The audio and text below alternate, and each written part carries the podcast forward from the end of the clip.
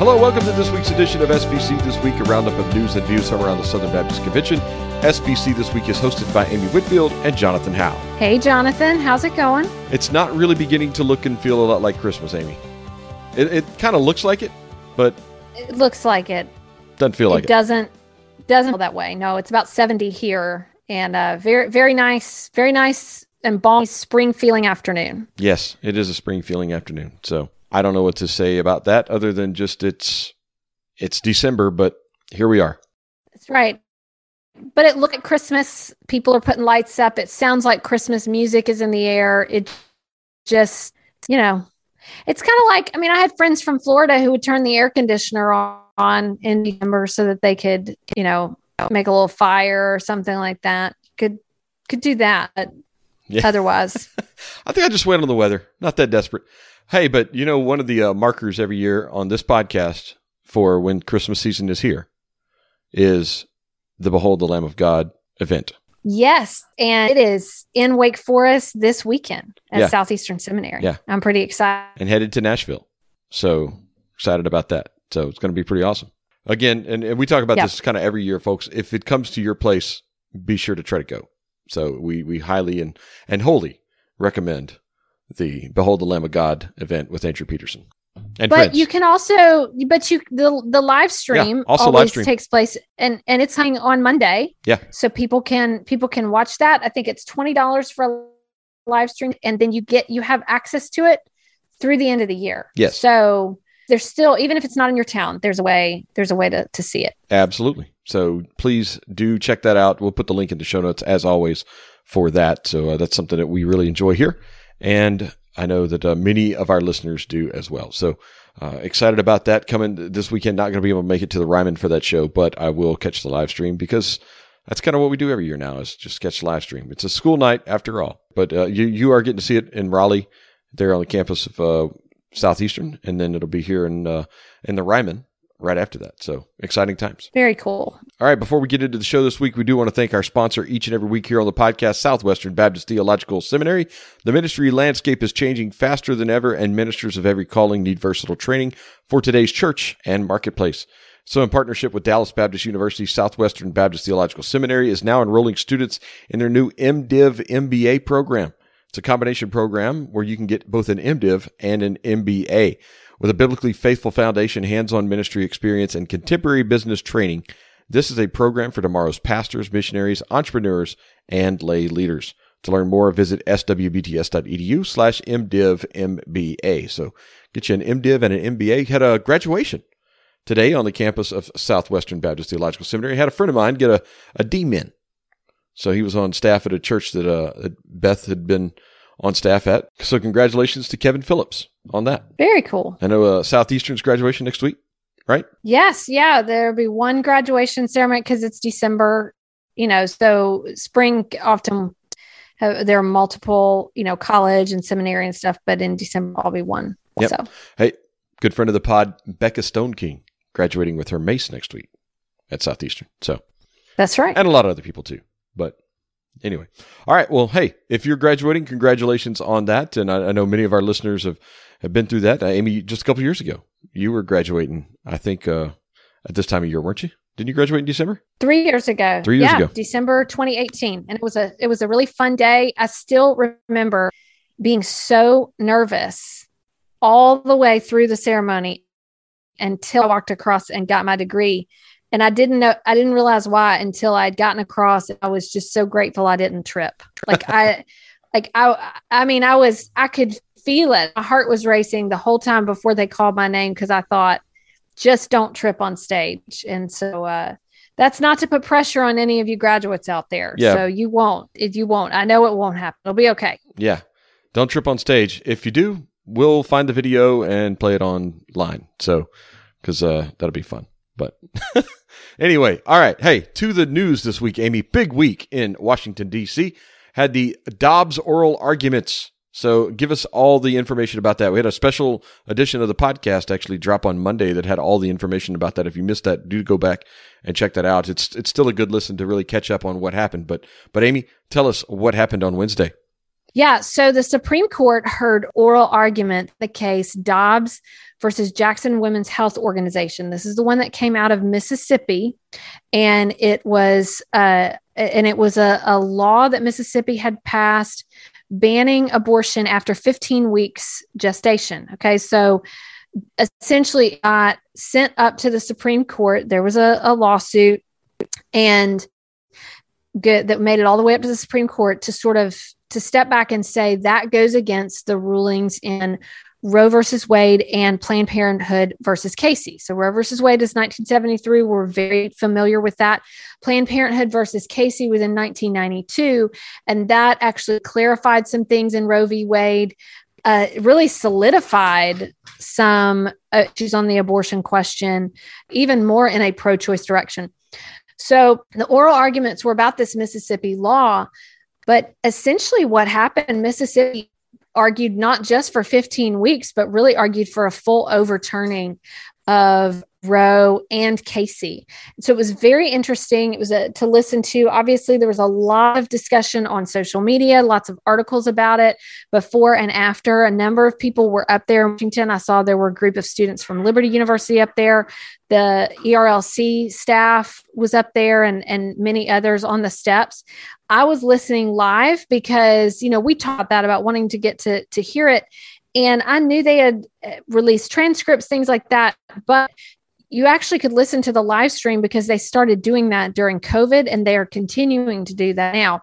So you can listen to it or read the transcript and sort of see how it went. But it was very interesting. And people on both sides of this have had the same assessment, which is that based on their line of questioning, a majority of the justices do seem prone to at least uphold the Mississippi law. I think there's a strong chance that Roe v. Wade is going to be overturned altogether. So there's a story from BP, but we'll also put a link to the oral arguments, to the website there at the Supreme Court if you want to listen to it yourself and sort of process. We won't know anything. Now, it's probable that the justices actually discussed it in conference today as we're recording this on Friday. So the decision could be made even as we are speaking. It's very possible. But what happens when that decision gets made is then the opinion gets assigned to a justice to write it. So now will be months of work at sort of developing that opinion. And we won't know until, it could be right before the annual meeting. It could be shortly after. My guess is it will be after. So we won't know for months and months, but we seem to have a signal of which way they're going. Yeah. So we'll keep an eye on it, continue to pray for that and for our Supreme Court as they debate that and kind of work through the opinions that have to be done in response to the oral arguments this week. Again, like Amy said, all the links are over at the show notes over at sbcthisweek.com. All right.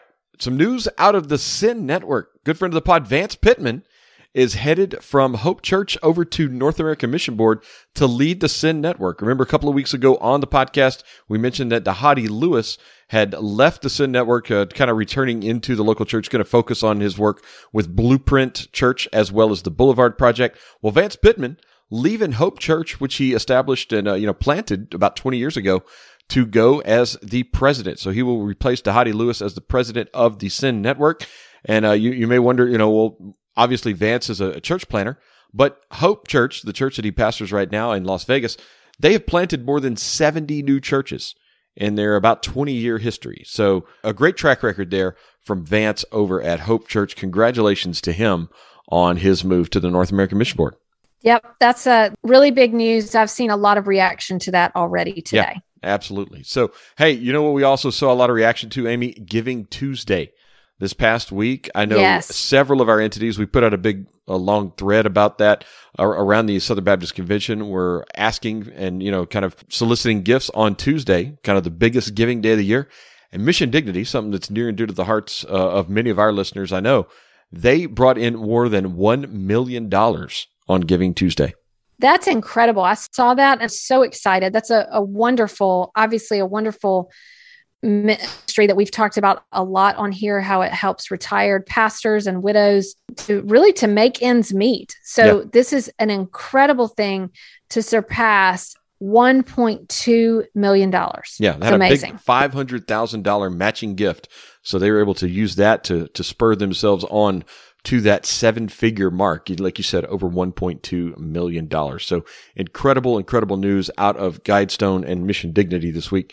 Congratulations to O.S. Hawkins as well as Hans Dilbeck on that. I know they've got to be ecstatic about that. So something we talked about last week on the podcast, Amy, state Baptist conventions and their actions toward sexual abuse at their annual meetings. It was I had mentioned that we had a roundup story coming. Well, that dropped this week.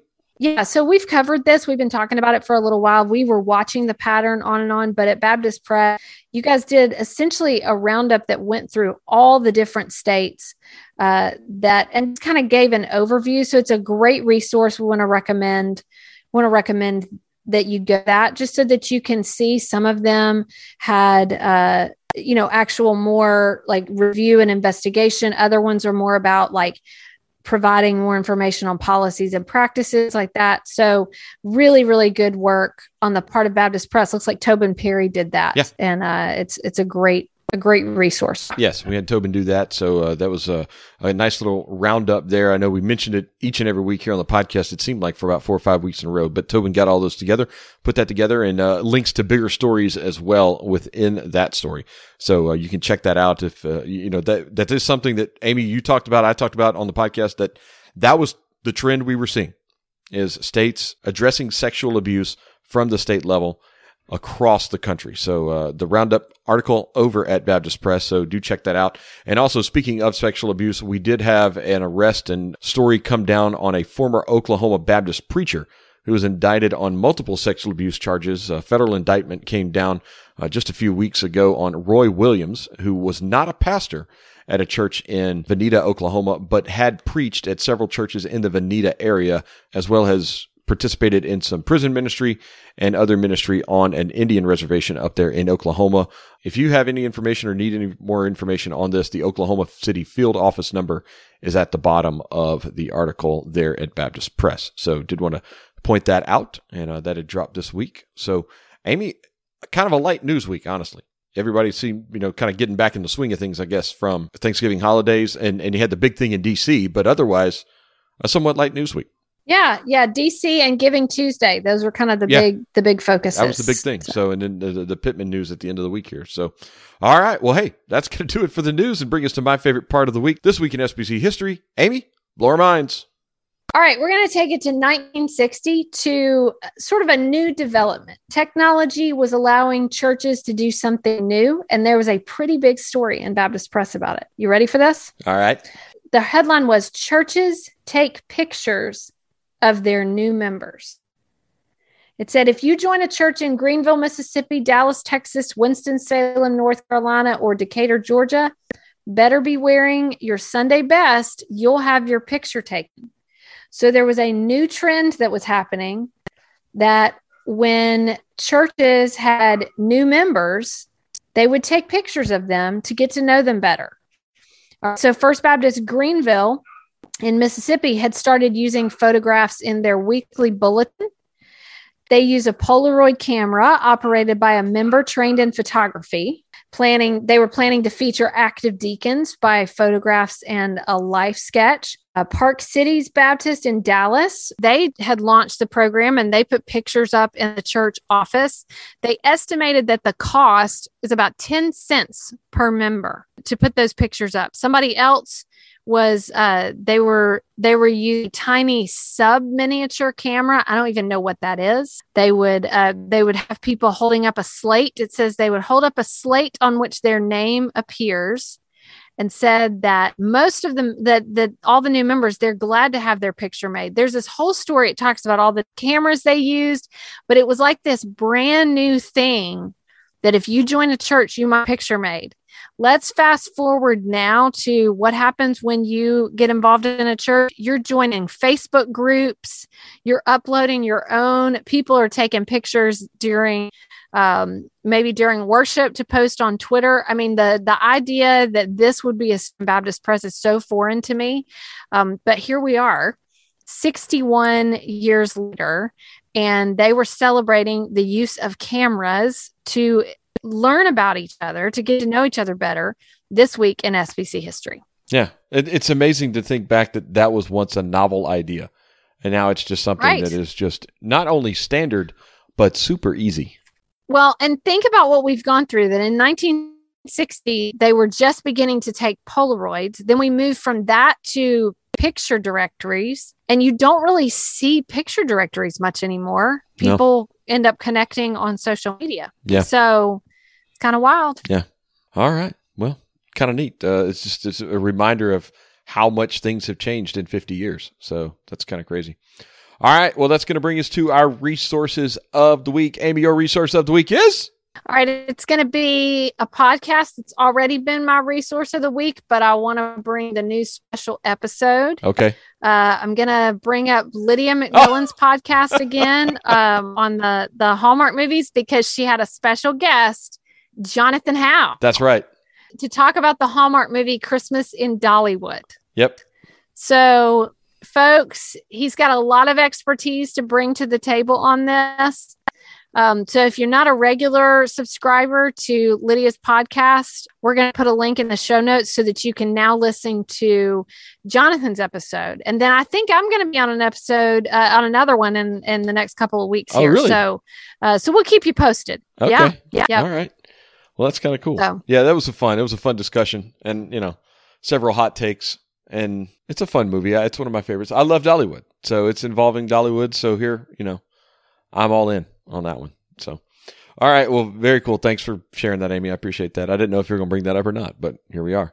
All right. My resource of the week is a Christmas album, an album that I just recently discovered. I think it's a couple of years old, but it is called This Christmas, and it's by Lateral Blue, and they don't exist anymore. It was just a kind of a bluegrass group that had gotten together a few years ago, and they did a Christmas album, and it's fantastic. Absolutely fantastic. So it's a progressive bluegrass, so it's a little bit more modern bluegrass type music, and you know, it's got plenty of the banjo, the mandolin, the fiddle, and everything that you would expect from a bluegrass group, and just some great tunes, some instrumentals, some with words, you know, with vocals and stuff, and it's just a really fun listen as far as Christmas albums go. So I just kind of discovered it recently and have not been able to stop playing it. I mean, it's about the only thing other than Taylor that's getting played in my phone right now. So that's kind of a big deal. I will have to check that out. I'll have to check that out. And there's a Joni Mitchell song on there that I had never heard before called River. I don't know if that's a familiar song for you. You've never heard that? I'd never heard River before. Yes. By Joni Mitchell. Jonathan, well, come on. I'm sorry. I know James Taylor did it. You probably are familiar with that version. A river I could skate away on. Yeah. Yeah. Uh-huh. Yeah. And there's a whole, like, You've Got Mail talks about it. Yeah. Yeah. And I get that reference now, and You've Got Mail. Right. I'd never really put it together. Oh, that's a great song. It's a great song.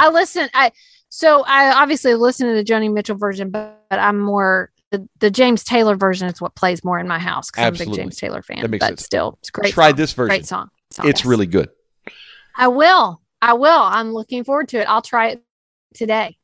So, and speaking of today, I want to just say thank you at the end of this episode, because those of you who have listened, probably because of Jonathan's great editing skills, have not heard, but this recording experience has been awful today because of my internet connection, my microphone, and my barking dogs, and my people talking in the background. So Jonathan's been incredibly patient, and whatever you get in this episode all put together, it was way more. So let's all give hats off to Jonathan for his grace and patience. And I'm trying to butter me up, y'all. Make him feel bad for all the moments where he lost it. I'm trying to make him feel bad for all the moments in the last hour or so that he's lost it. And so we got to the end. Good job. Yeah, we did. With Wego and Coco still barking in the background. So I've gotten as far away from them as I possibly can. As my dog sits literally 2 feet away from me, quietly, patiently sleeping and resting, and I think you need to have, you know, respecting me. I think you need to have some grace for Bo. He had a little surgery this week, and which hopefully is going to make him less aggressive. Not like super. I just mean it's hopefully going to Yeah. So it's hopefully going to like calm him down a little bit. And it was just time. It was that time in his life. And he is wearing a cone of shame and is having to stay in the crate a lot so that he doesn't play too hard. So I think you should have some grace for him this week for barking in the background. Well, Ramsey feels his pain, but is also not quite as fired up about things. So yeah, today is a day. Yeah. I wish I had a river to skate away on from some of what's going on at your house. Did. Yes. So, all right. Yes. Well, hey folks, thanks again for joining us again this week. I know kind of a light news week. Hey, but we got our year-end episodes coming up in a couple of weeks. And Amy, I have a feeling that some of the questions that we're going to go over from 2021 at the beginning of the year will be quite the doozies. Oh boy, I just looked at them the other day because we wait until the end of the year before we actually look. I never remember the questions that we asked. And when I open them up, oh boy, we got some we have an interesting year to reflect on. Yeah, so we buckle up for that one, folks. And then we've also got most interesting Southern Baptists. Most fascinating. Oh, yes, okay. I will have my most fascinating, my 10 most fascinating Southern Baptists list. I'm working on that right now. So. Yep. In a dogless room, hopefully. All right. Well, folks, thanks for hanging in there with us today. We appreciate it. And Amy, thanks for hanging in with me while I lose my mind here. But I'll talk to you later. See you next week. See you next week.